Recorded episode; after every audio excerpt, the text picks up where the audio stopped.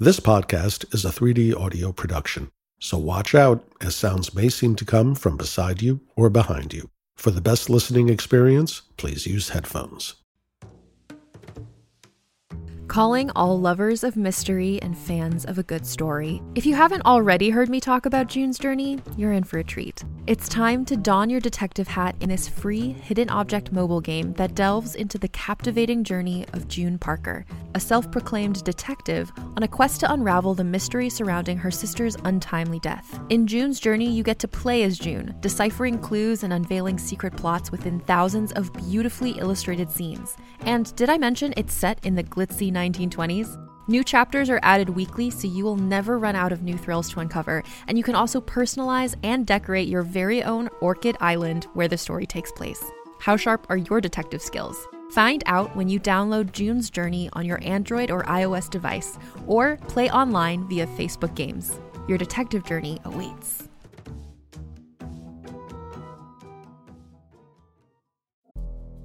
In the climate ravaged world of 2072, the city of Pura stands as a miraculous green haven. Pura is a geoengineered paradise that protects its fortunate residents from the global catastrophes of heat domes, fires, floods, and droughts. In a time when the world outside is unsafe, it's vital for Pura's existence that people rally behind the purpose of the city, and Demetria Lopez, head of the city's public relations, tirelessly promotes its idyllic image. But when she stumbles on a dark secret that, if exposed, would be the downfall of Pura's existence, she must decide who and what she's willing to protect. From Wondery, the makers of Academy and Dr. Death, The Last City stars actors Rhea Seehorn, Jeannie Tirado, and Maury Sterling follow The Last City on the Wondery app or wherever you get your podcasts. You can binge all episodes of The Last City early and ad-free right now by joining Wondery Plus.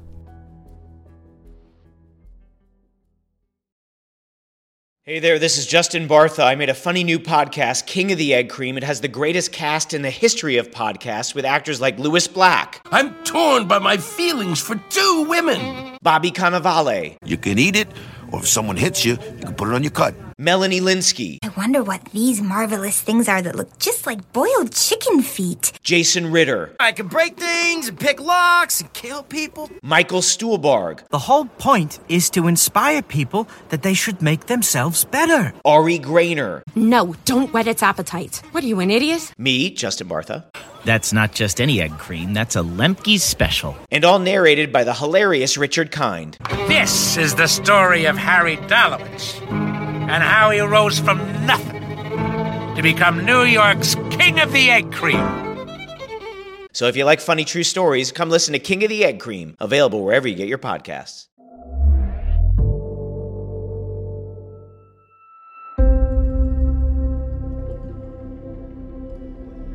Realm presents Outliers, a Realm original. Episode 1.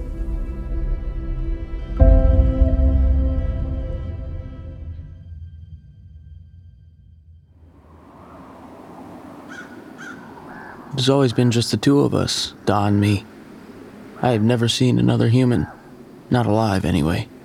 My mother and father died when I was an infant, so their barely remembered faces are a blur and their faded voices gibberish. Da took pity on me and carried me on his back, swaddled in a knapsack to where we are now. He told me the story many times of the hardship, of the formidable, bone chilling terrain we traversed to get to our home. He'd been an old man even then. The road north would have been punishing for a much younger man. He had pushed on for my sake. He'd say, This is your origin story, boy. He'd tell it with pride. The story mattered more to him than to me. I really don't remember much from before I could walk or talk. In the before, the planet was populated with humans. Da lived during mankind's preeminence, and he recounted of his idyllic life as a college professor on a small campus in a northern state where all the brick classroom buildings had been cloaked in ivy vines. He'd been surrounded by people, first as a sibling in a happy tribe of brothers and sisters, and later as a man with a wife and kids of his own. Three daughters, he told me, chest swelling with pride. A big house filled with the tinkling laughter of children and then grandchildren. All gone now. I don't know if I had a brother or sister. Da doesn't know either. When I was much younger, I dug up the grave of a boy in a forgotten cemetery and found the bones strapped together with stringy tendons that looked like dried leather shoelaces. The skull was roughly the same size as mine. The teeth were yellow, though, like the molars of an aging horse. I kept the skull hidden in the woodpile for a while.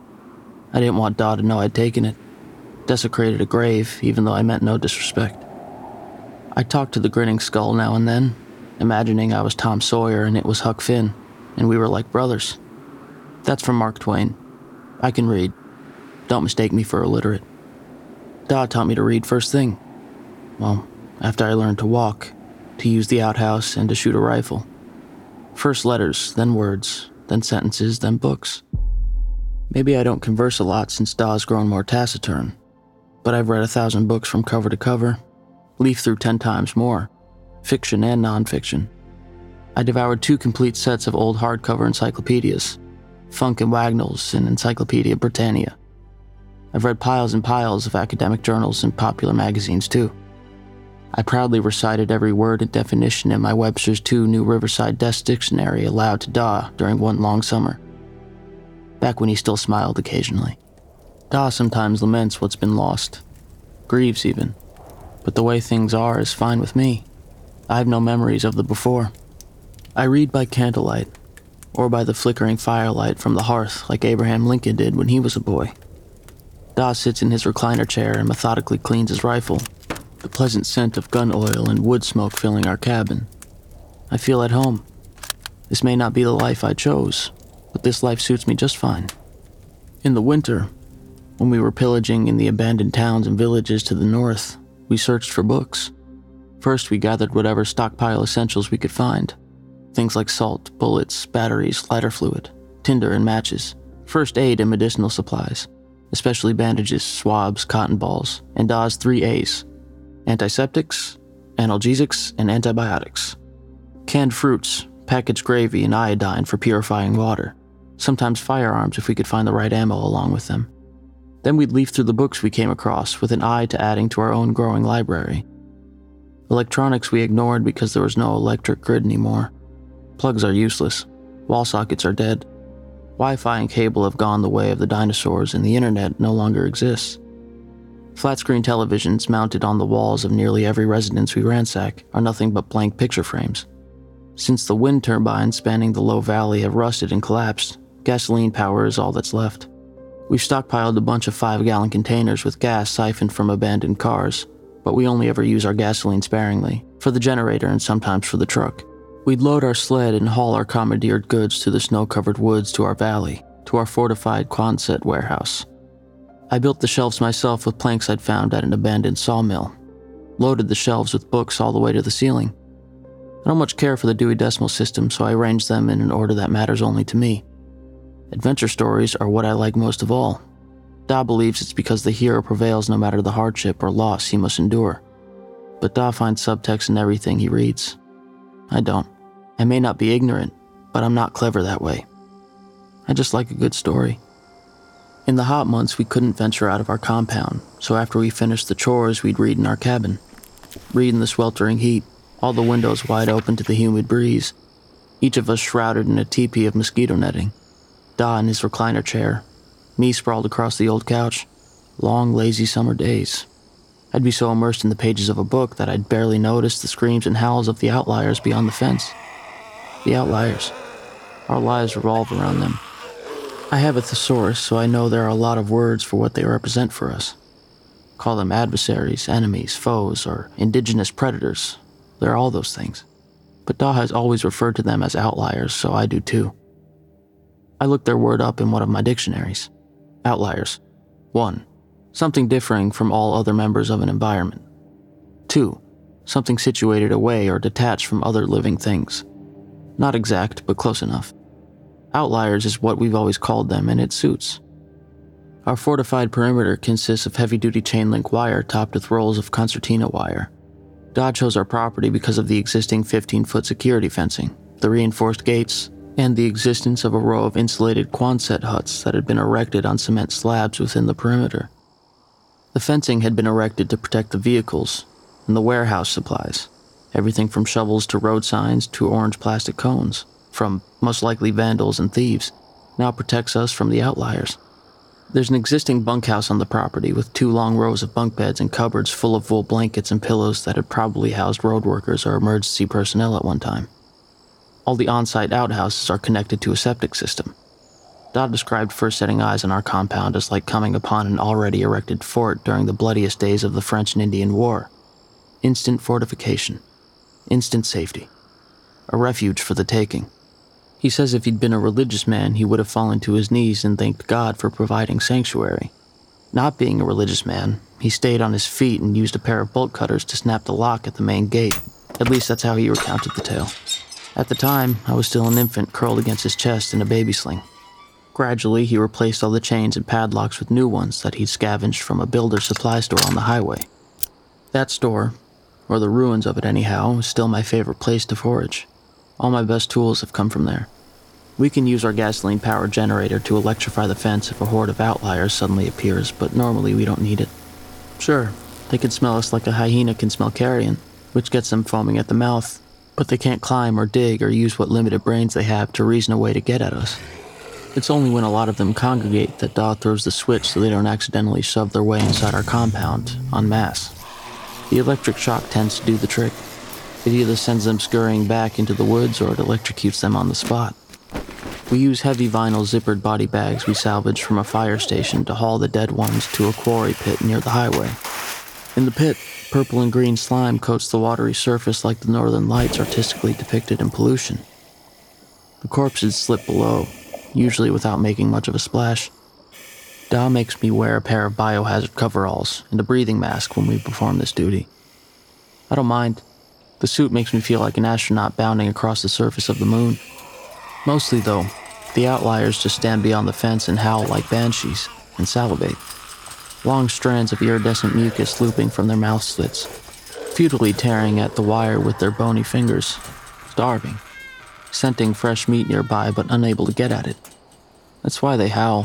Frustration, I think. Fewer and fewer each year.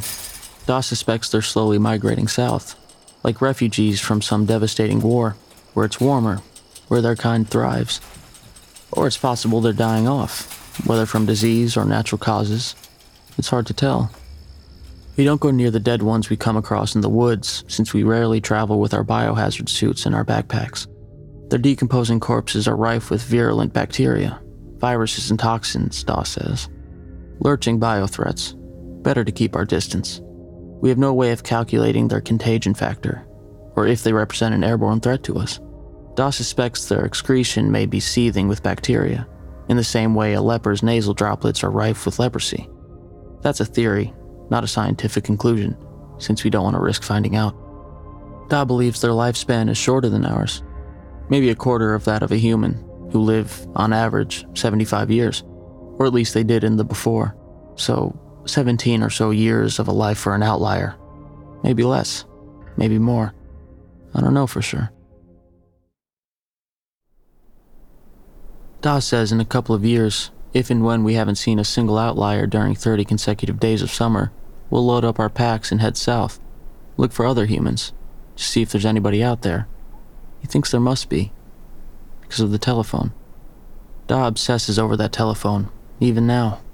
I've seen a hundred phones, probably more.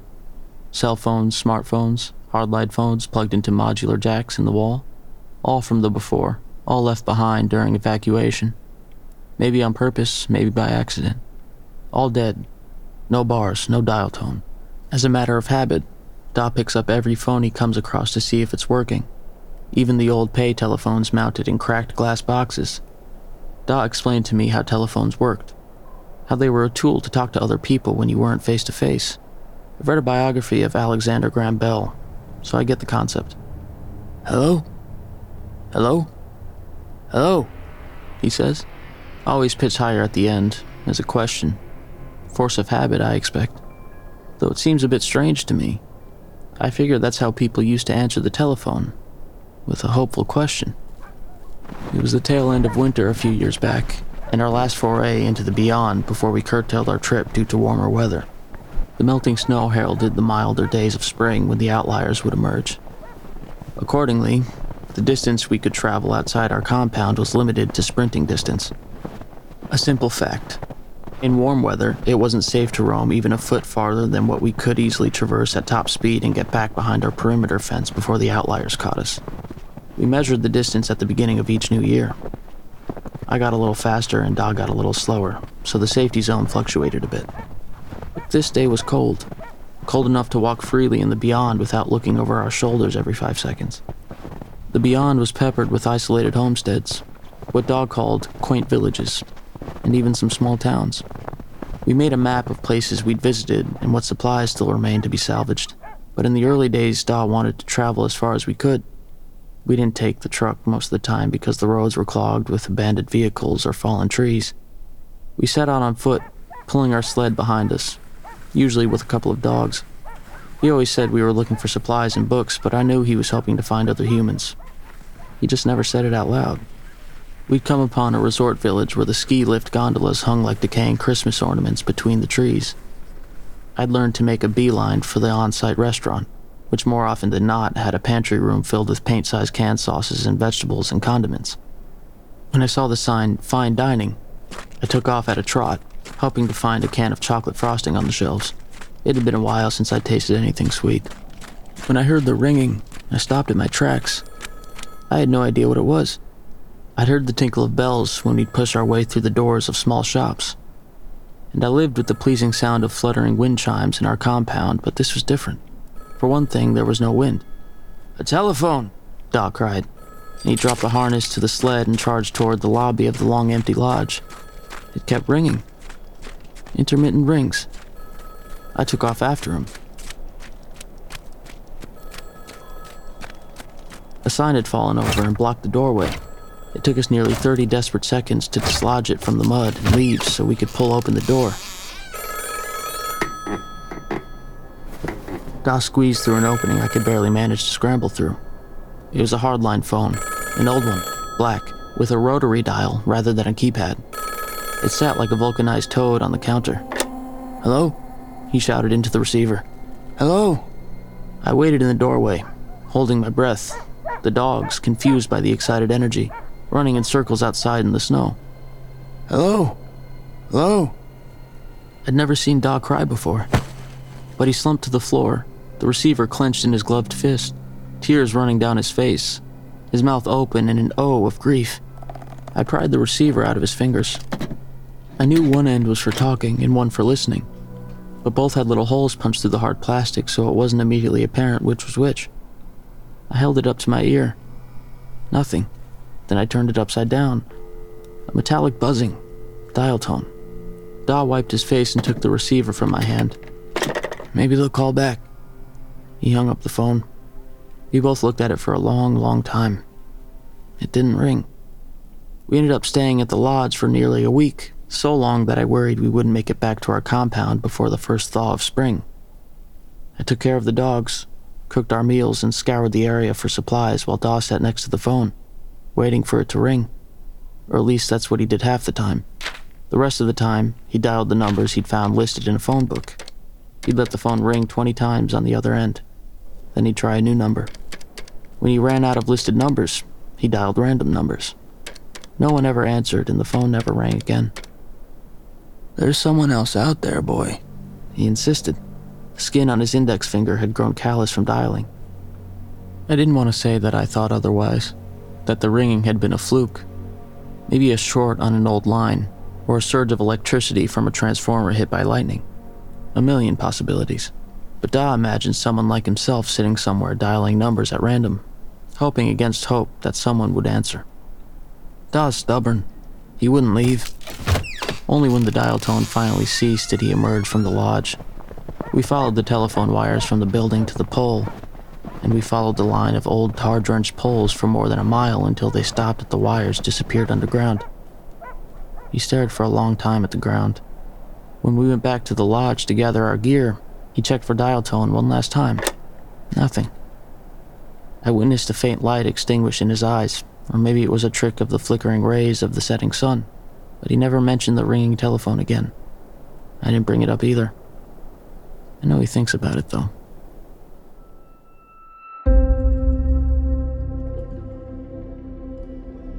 You're listening to Outliers, narrated by Rory Culkin. Produced by Realm, your portal to another world. Listen away. Outliers is executive produced by Dave Beazley and narrated by Rory Culkin. Created by Cassandra Wells and Dave Beazley, based on the novella Outliers by Cassandra Wells. Produced for Realm by Alexis Latshaw and Haley Wagreich. Additional sound design and editing by Rory O'Shea. Cover art by Kendall Thomas and Mihao Krasnopolsky.